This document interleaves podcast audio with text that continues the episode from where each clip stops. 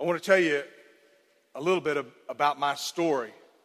One of the things I love to do when I'm in front of people is just to encourage them to share their story. That my story and your story matters, that each of us has a story, and God wants to use your story. I'm going to talk a little bit from the book of John this morning in the 10th chapter, but we see when we look through John and through the New Testament and through the Gospels specifically, we see God using people who share their story of the difference that God has made in their lives. And each and every one of us has a story that God wants to use. But it's easy for us sometimes to get distracted and forget how important our story is to tell. And then, more important than that, to tell His story the story of God's love for each and every one of us, the difference that He can make in our lives. And so, when we engage people out there, wherever we're going, family, friends, where we work, wherever we go, God wants you and I to talk about how God has changed my life and God can change your life. You know, I didn't grow up with much of a spiritual foundation. As a matter of fact, I didn't gather with believers very often at all. You would consider me unchurched or maybe even dechurched. My family had some heritage. My mom was from a Methodist background. My dad had a Baptist background. But on Sunday mornings, what we did was listen to Casey Kasem. We ate a lot of pancakes and we looked forward to the Dallas Cowboys, and my family drank a lot of beer. And that's what Sundays looked like for me growing up. I grew up in Cypress, Texas, and from a very young age, football meant everything to me. In a lot of ways, you could say it was my God. Well, my freshman year, I got injured and found out I had a, a, knee injury that was so bad that I could no longer play football. And what did I say football was for me? A God. It was my everything. And so when it was taken away, it really sent me crumbling. I started doing everything I could to numb the pain of a little boy who had dreamed from four years old until I was 15 that I was going to play at least college, if not professional football. It devastated me, it rocked my world. And I started turning to all kinds of things to numb the pain. By the time I was a junior. I started smoking marijuana, and I smoked it for a year and a half straight, and just trying to numb the pain of my life.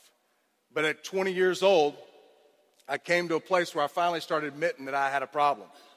I, my mom, if she was here, she would say, Guy was someone who, if you could buy him for what he was worth and sell him for what he thought he was worth, you could make a ton of money. And that was kind of my mindset. I was pretty arrogant and felt like that I was pretty special in my own eyes in a way that was very selfish. And so I finally come to a place at 20 years old that maybe I'd had a few problems. Maybe I was having some issues in my life. I was driving to community college thinking I should have been playing what? Football, right? And here I am going to a community college, smoking marijuana every day. I'm the son of a state trooper. I mean, I was taught from a very young age that you didn't do drugs, and here I was doing drugs. So I began to question. I had some relationships with some girls. I had this one particular girl that I dated for a year and a half. She finally got wise and dumped me when she was off to the Bahamas with her family. And then that caused me to say, hmm, maybe there are some things that need to change in me. And my heart was really hurting. I really finally came to a place where I was depressed and was admitting that life wasn't going the direction I thought it should be going. And I heard this whisper, which I now believe was God's Spirit in my mind, saying, The Bible is the Word of God. The Bible is the Word of God. And I said, You know what? I, think I may have one of those somewhere.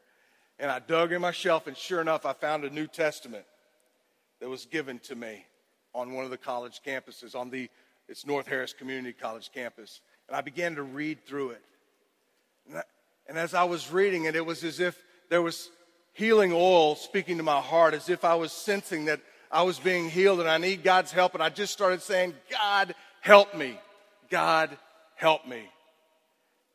And I began to read about Christ's love and his forgiveness and the difference that he can make in a life. And I started saying, God, change me.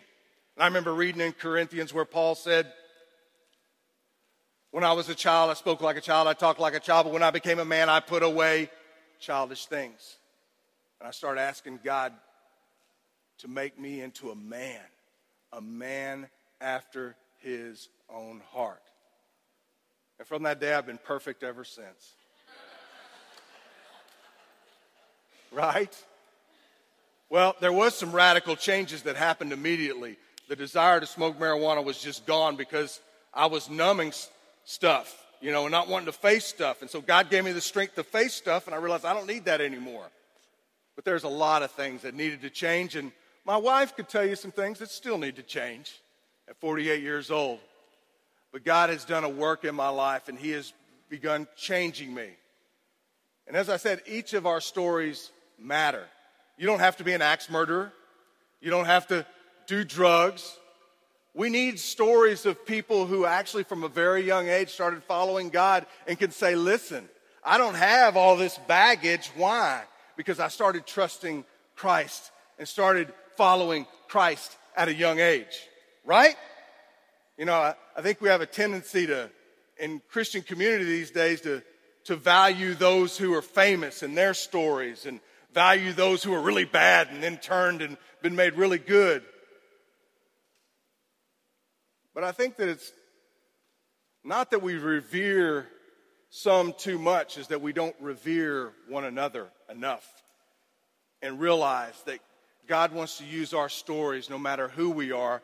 We have a story. And He is at work, and will we join Him at where He is at work? And God has continued to do some amazing things in my life. At that time, when I was 20 years old, as I shared with you my upbringing, I was kind of raised a right wing redneck in Cypress, Texas, and I admit that. But God has done a lot of changing in me in my upbringing. My family was raised to be very prejudiced. But now, today, I go to Africa. I've adopted an African son. I have tons of relationships with incredible hip hop artists who go into places and into the hood and share the good news of Jesus Christ using hip hop that I never would have imagined that God would do in my life. And God is not so much looking for our ability, but really looking for our availability. And whenever I was younger, I thought I had a lot more ability. And now that I've gotten older, I realize that I need a lot more availability in my life of saying, God, use me. I told you about my pride and arrogance. When I first came to Christ, there was no one as cool as me that had come to Jesus. I just thought, hey, man, now that, now that God has someone cool on his side, we're going to do some stuff. Right? And so then I started making disciples and planting churches. And I said, man, finally there's a cool pastor out there. Somebody that can really relate to cool people like me. God's taught me a lot since then. I'm still pretty cool. But he's taught me a lot more about making myself available to him and saying, God, use me. Send me into the fields wherever I go. As I'm going, Lord Jesus, may I make disciples. May I have a passion and a heart for you to say, God, use me. Show me where you are at work. And that's what he wants out of each of us. Each of us has a field that God wants to lead us into, and that's what we're going to talk about from John 10. And our fields are very different. The places that we connect with people are very different, but God wants to use each and every one of us wherever we are.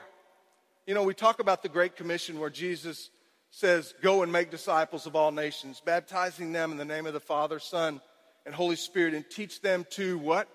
Obey everything I've commanded.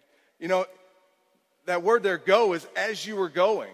In your everyday life, we need people in their everyday life to share with family and friends who are far from God telling their story and telling God's story. But we also need to send people into pockets of people that where there is darkness and into other cultures. But each of us has a role and a responsibility of being available to God in the fields that He wants to send us to. But too often, you and I, particularly in this urban and suburban culture of a large city like Houston, we get blinded by the everyday grind. We get blinded by the everyday grind. We forget that there's people we come into contact everywhere we go that Jesus wants us wants to use us to share my story and his story. When I drive back and forth every day at certain locations, I get blinded. And so I'm blinded that, that there are people who are in need of God's love in his life, and for me to speak that over them and to them. And so what do I do? I get frustrated. I get angry because they're in my way. They're not going fast enough. They're not turning properly. They're not getting out of the way. Instead of turning into the gas station, you know, to get out of my way. It's like they stop in the middle of the road and then turn. Is that one of your irritations? That's mine. And so I lose sight of blessing people, of seeing that the fields are white to harvest. I don't go places that I probably should go because I get blinded by the daily grind. You remember in John 4 where Jesus goes through Samaria, where his people never went and they thought he shouldn't go, and he meets the woman at the well? And what does she do? She encounters him and then she goes and shares her what? Her story. And then it leads to talking about his story. And then there's this entire community that's transformed. And while that's happening, Jesus tells his disciples what? Open your eyes. Don't allow the daily grind to make you blind. The fields are white to harvest. I mean, they're receptive people around us that want to hear the good news, that need to hear the good news about Jesus Christ. And there are some places that we need to go, that we need to send to, into fields that need to hear the good news about Jesus Christ. And so let's look at John 10. And in John 10, there's, there's kind of three, three sections here I see in John 10 where Jesus is saying, There is an enemy who wants to steal, a robber, a hireling. He uses these different ways to communicate the same story almost three different times. And he says, I am here to give you life, but there's an enemy that's here to what? Kill, steal, and destroy. To keep us from being out in the fields and seeing a harvest, he wants to rob that from us and our part in the fields that he has called us to and is sending us to. I want to focus on the first six verses, and I want to talk about the difference in the fold and the field. And we need to ask ourselves Am I willing to make myself available to be used in the field of wherever I go? Am I sharing my story? Am I praying for those around me that are far from God? maybe you're like many people that don't have a relationship with people who are far from God. Then the question is, what do we need to do? You say, I don't, I don't know anybody who's far from God. Well, then we need to say, well, what's it going to take for you to develop some relationships? You can start praying for people who are far from God. You can do that, can't you? Isn't that an important thing to do? Yes. But then the question is, where are those around me that are far from God? Believe me, they're not very far. they may be far from God, but they're not very far geographically. There are people all around us who need to hear about His love. And so Jesus starts out, John 10, he says, Most assuredly, I say to you, he who does not enter the sheep fold or the sheep pen by the door, but climbs up in some other way, the same as a thief and a robber. But he who enters by the door is the shepherd of the sheep. To him, the doorkeeper opens, and the sheep hear his voice, and he calls his own sheep by name and leads them out. And when he brings out his own sheep, he goes before them, and the sheep do what? They follow him because they do what? They know his voice. Yet they will be by no means a follow a stranger. They will not follow a stranger, but will flee from him, for they do not know the voice of strangers. Jesus used this illustration but they did not understand the things which he spoke to them. So he goes on to tell the same story in two or three different ways. I know some people we like to get on to the disciples and say, Why are they so dumb? Why are they so slow? But I recognize that I'm slow in my own life. And there are things that I need God to tell me over and over again. And sometimes I tend to make things way too complicated rather than getting to the simple, reproducible truth of God's love and His word and His ways. And so he tells them that there is this sheepfold, right? And notice that there's a robber who wants to climb into to the sheepfold and steal sheep. And even today in the Jordan area and in, along in the Middle East, you see sheepfolds. And I see them when I go to Ethiopia, where there are these four walls that they've built. In some places, they build them out of stone where there's a lot of stone. And there's four walls that they build around out of stone. In Ethiopia, they tend to use um, acacia wood, which is like our mesquite tree because it is super thorny. So they, they build the walls out of, out of brush. And so they herd the sheep in there for certain times that are important. There, there's a sheep fold, a sheep pen that they bring them into to count. Sometimes it's to count, sometimes it's to shear them, sometimes it's for protection.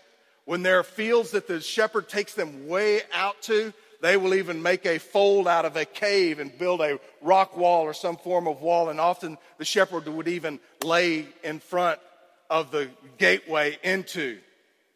And that's what Jesus is saying I am the way. You know, I am the gate. And we have to enter in through him. The, the point I want to make is that there is a fold, four walls, just like this building, four walls. Or let's say we're meeting in a home, there's four walls in these homes. And God, it, it's okay, there's nothing wrong with the fold and the four walls. But notice he says, I want to lead them out into the what? The fields, right? And remember how we talked about making ourselves available to go into the fields where God wants to send us. And often it's as we are going, but we're blinded by the everyday grind to the reality that there's a field that God has placed us in, right where we are. But there are also fields we need to go to and send people to. You see? But what happens when we stick to the fold only and don't follow Christ into the field? Now, when we're in the fold, when the shepherd would drive the sheep into the fold, they really no longer needed to listen to his voice or even follow him. Notice how he says, I lead them out into the fields and then they hear my voice and I go what? In front of them. If we stay always where it's safe and are unwilling to go out into the fields, we lose our intimacy with the shepherd. We need to get out into the fields. We need to be willing to engage people. And when we do that, I believe that there is a growth that happens in our lives, a intimacy with Christ, that we hear him more clearly. I know that it is a risk to step out, but following Christ is about risk. You know, there is a difference between Christ followers in America and the Christ followers I run into in Ethiopia. And a lot of it has to do with risk. Jesus said, teach them to what? Obey, right? Often in America, we go to church, but we don't function as the church. Christ said we are to be the church. And that means his body, his life, wherever we go. I have friends in Ethiopia who will walk three days by night down by the border of Somalia, risking their lives in order to share the good news of Jesus Christ. But often we have family and friends who are around us right here every day we run into, and we won't even raise the flag that, hey, I follow Jesus. I'm not saying that to condemn you, but I'm just saying that far too often we are a lot more fans than we are followers in America. Following Jesus does mean taking risks. And if we stay within the four walls only and don't get out there and share wherever we are, wherever we go, we will lose sight of Jesus himself and intimacy with him. When you and I make ourselves available to God, we say, Oh, God, use me. God, wherever I go today, may I share your love in your life. Help me be the man, woman, boy, girl you want me to be. When we engage the fields that Christ has called us to, we develop an intimacy with Him that changes our very lives. Whenever we're in the fold, there's an unhealthy dependency upon the structures. There's an unhealthy dependency upon the structures. When I talked about where there are way too many fans in our culture rather than followers, I feel like that far too often we focus on programs and providing religious goods and services to Christian consumers rather than making disciples. Jesus called us to make disciples, not to provide the best programs. Now, programs can lead to connections with people. And that's my point here that it's really about investing our lives in people and not about following structures and programs and those kinds of things. We need to be following Jesus. Can God use those structures? Absolutely. But when we become dependent upon them, we lose who we are as his followers. We actually become part of an organization and we commit to the organization rather than committing to Christ and his kingdom, which is bigger than any organization. And what can happen is, is when we're a part of an organization that thrives, all of a sudden we become arrogant and think we have all the answers. And then we're unwilling to be humble and engage and learn from other people. I've seen this overseas so many times where Americans come in and think that they have all the answers. And what they tend to do is create more problems than bringing any healing because of our arrogance of thinking we've got it all together. Let us make ourselves available. Let us walk in humility. You know, the scripture says that humility is what brings us unity. It's Christ like humility that brings unity. That's what Philippians 2 talks all about, is the kind of humility that we need to have to really work together. But when we're in organizations, we think it's bylaws, it's these doctrines, all these kinds of things that we tend to write out, all of these lists that no one ever looks at, and we say these things are going to bring unity. When really it's Christ like humility that I can say, we can see things differently. You may be post millennial, I may be amillennial, you may be a Calvinist, I may be an Arminian, but the question is do we love Jesus? And can we see things differently and still follow Christ together? Well, absolutely we can. Now, there are some essentials we need to believe, and that's what brings the Christ like humility. The essential things of his life and his forgiveness and how he wants us to be filled with his spirit and trust him and believe in him and look to him in every way and in everyday life. That's what we need. What else do we need? What, what else is important about getting out of the fold and into the fields? Well, one of the biggest pieces of importance, I think, is that in the fields there are new laborers. And if we're unwilling to go out into the fields, we're unwilling to reproduce the laborers of our future. For example, Luke 10 2, where Jesus says, Pray to the Lord of the harvest to do what? Send out laborers into the harvest field because we need more leaders and laborers in the fields. And he says, Now go. I'm sending you out like lambs among wolves. So he's saying the future leaders are in the harvest field. And if we're unwilling to go and to share, then we're robbing ourselves of the very leaders that are going to continue to reproduce the legacy of Christ's life by making more disciples who make disciples.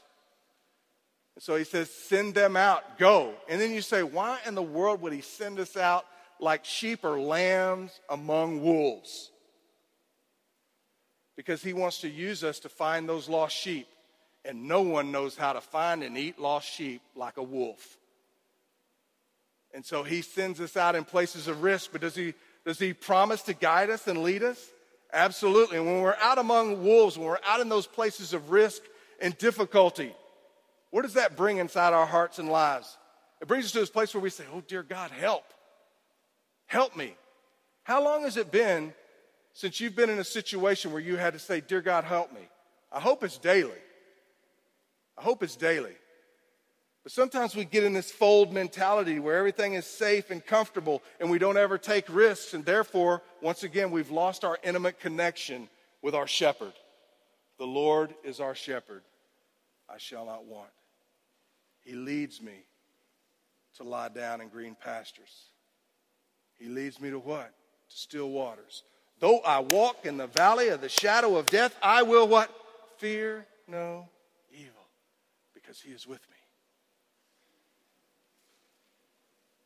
A lot of it truly is, guys, is that we're really afraid to take any risks. But if we want to walk on water, we've got to be willing to get out of the boat. And he promises to be with us. And he promises to use us. Are things going to be easy? No. We love that chapter in the Hall of Faith about all the men and women of previous generations, and we love to talk about conquering cities and whooping lions and bears and giants, but we don't talk about the second half that talks about the suffering and the pain and the difficulty of those who did not get to see the promise, or those who did not get to conquer, but they faithfully trusted God in the midst of it. And so the question is Am I willing to trust Him and make myself available to Him? Will I do the right things for the right reasons, no matter the results? I have several friends who have been incredible examples to me. One of my friends is, is an Anglo guy named Trey Nine, and he's almost like a grandfather of hip hop, Christian hip hop here in our area. And that guy has faithfully gone into the jails and prisons over many years and has committed, rather than doing entertainment, he has committed to do like what we're talking about enter into fields and make disciples. And as a result of that, today, we're seeing the gospel spread in many of the neighborhoods where many of these men, these ex cons, were tearing down and destroying these neighborhoods. We're seeing God use these men to go back in and proclaim the gospel using hip hop, using simple, reproducible methods of discipleship and storying to transform our city and the neighborhoods here in our city.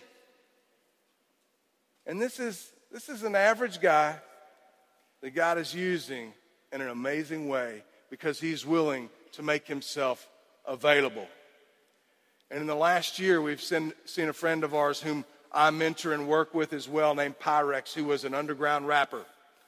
And the guy has an unbelievable following. He has a gang that follows him. He came to Christ and started saying, Follow me as I follow Christ. And God is using him in amazing ways to share the gospel in places you and I could never go. So it's ordinary people doing extraordinary things. God wants to use different people of different backgrounds, but it's about us making ourselves available to Him. Being willing, yeah, it's good to be in the fold, but we need to be willing to go into the fold and then follow Him out into the fields, to support one another, to encourage one another, to pray for one another. And the network that I lead, we need a strong covering of prayer because we're sending people into dangerous places over and over and over again. But we also need people to be praying for us because, again, the daily grind makes us blind. And I think we forget that every day, wherever we go to work, when we're at home with our neighbors, God wants to use us in those places too. And so we forget and we get blinded to the reality of God wanting to use us wherever we are and the need for you and I to say, God, here I am. I make myself available to you. And I think that's the challenge this morning. Am I willing to say, Here I am, God? Use me? Am I willing to say, Lord, I make myself available to you? And what are the ways that you can cooperate together to send people into the fields? There are tools and passions that God wants to use in this room to make a difference outside here. Like I said, I, am not a hip hop guy. I was raised on country and southern rock and roll, but God has used me among many hip hop artists. I'm not a soccer guy. As a matter of fact, I used to make fun of soccer players whenever I was a young man. But God has allowed me to partner with soccer from here all the way to Ethiopia, where we've seen a soccer ball make a difference all over the world, where we've trained up soccer evangelists, where they'll go into a village, throw down a ball, start playing with the kids, and then start sharing their story and his story. And we're seeing entire Muslim villages transformed. One of the most powerful experiences I had three years ago was going down by the border of Somalia where I often never get to speak to a crowd because I'm going underground, meeting with leaders all the way from Addis Ababa all the way down to the northern Kenyan Somali border. But one place I got to stop and speak to an entire village because two mosques were shut down because the entire place turned to Jesus Christ and turned to following Him and believing He is the way to Allah, He is the way to the true God. And I was able to address them and it was an incredible experience to me. Many people have been praying for Somalis for decades and hundreds of years, and now we're seeing many of them come to Christ. If you've ever seen Captain Phillips or Black Hawk Down, you know how hard Somali people can be. And we're seeing that hardness being broken by the love and the purpose and the meaning and the mission of knowing Jesus Christ. And so, will we make ourselves available? Have you shared your story with your family and friends who are far from God? Will you be willing to go to a place just to socialize and engage people? Maybe it's to a gym. Maybe it's to a coffee house. Maybe it's to a restaurant that you need to frequent over and over again, asking the waiters and waitresses, Can you pray for them as you pray for your meal? Begin to engage them about the good news of Jesus Christ. Let us get out of the fold and into the fields. My heart's desire is to see facilities all over this city and all over the nation become true equipping centers like the Hall of Tyrannus, where all of Asia heard the gospel because people were trained there in that hall and sent out into the fields all around Asia, and they heard the good news about Jesus Christ. Thank you so much for an opportunity to share with you this morning. I encourage you to pray with me. I'm just going to give you a moment of silence to pray in your heart and to say, God, I am available. Use me. Send me as I'm going in my everyday life. Show me people that need to hear about your love and your good news.